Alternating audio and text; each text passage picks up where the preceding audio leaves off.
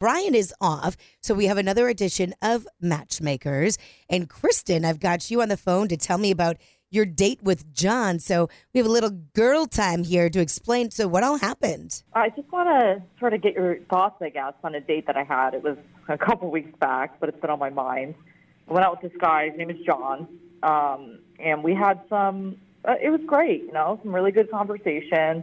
Enjoyed some margaritas at uh, El Mezcal in Rib Mountain, and uh, I was looking forward to date two, which I thought was happening, but the responses turned out to be very minimal between the two of us, and I saw him last. And you know, I'm not like completely broken up about it. I want to be clear about that.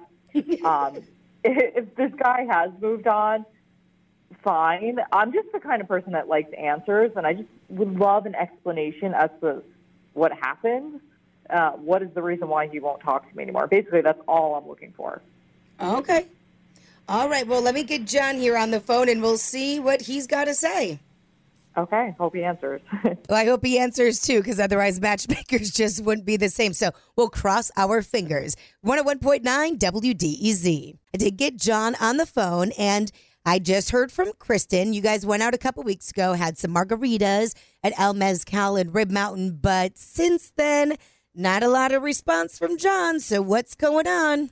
uh, don't get me wrong, she's a very intelligent woman, and we had a lot to talk about in the end, but I don't know, she was just too much for me. Like, what do you mean by that? It was just like during our date, it was nothing like super major at first, but like she mentioned a few times how she's a pretty independent woman. Uh-huh. And I'm not like sure about like other guys out there, but when I hear a woman say that the first time, it's kind of like a red flag, let alone a couple times after that. It's Okay, very so- noticeable.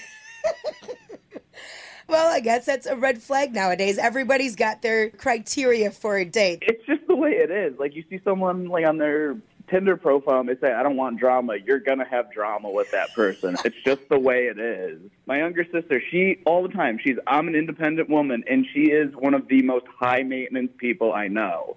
I don't know. It's just one of those deal breakers for me, personally. It could be beneficial to the point where, like, she's not there to rely on you for money or other things, and she's just got. Like I don't want to be judgy, like because Kristin was nice and I did have a pretty good time, but realistically, I don't see us being compatible down the line. We do have Kristin on the other line. I think you've heard matchmakers before. So, Kristin, what do you think? What do I think?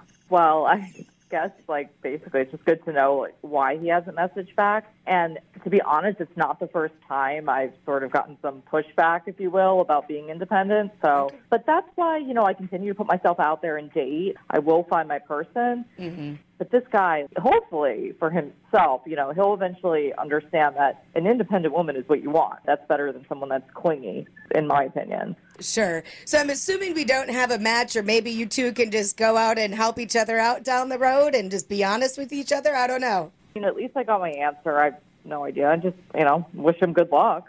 John? I think we're just gonna have to part ways. I think it's nothing personal. You know, I love it. We're ending on a mutual page. Everyone's A mutual happy. page. That's perfect.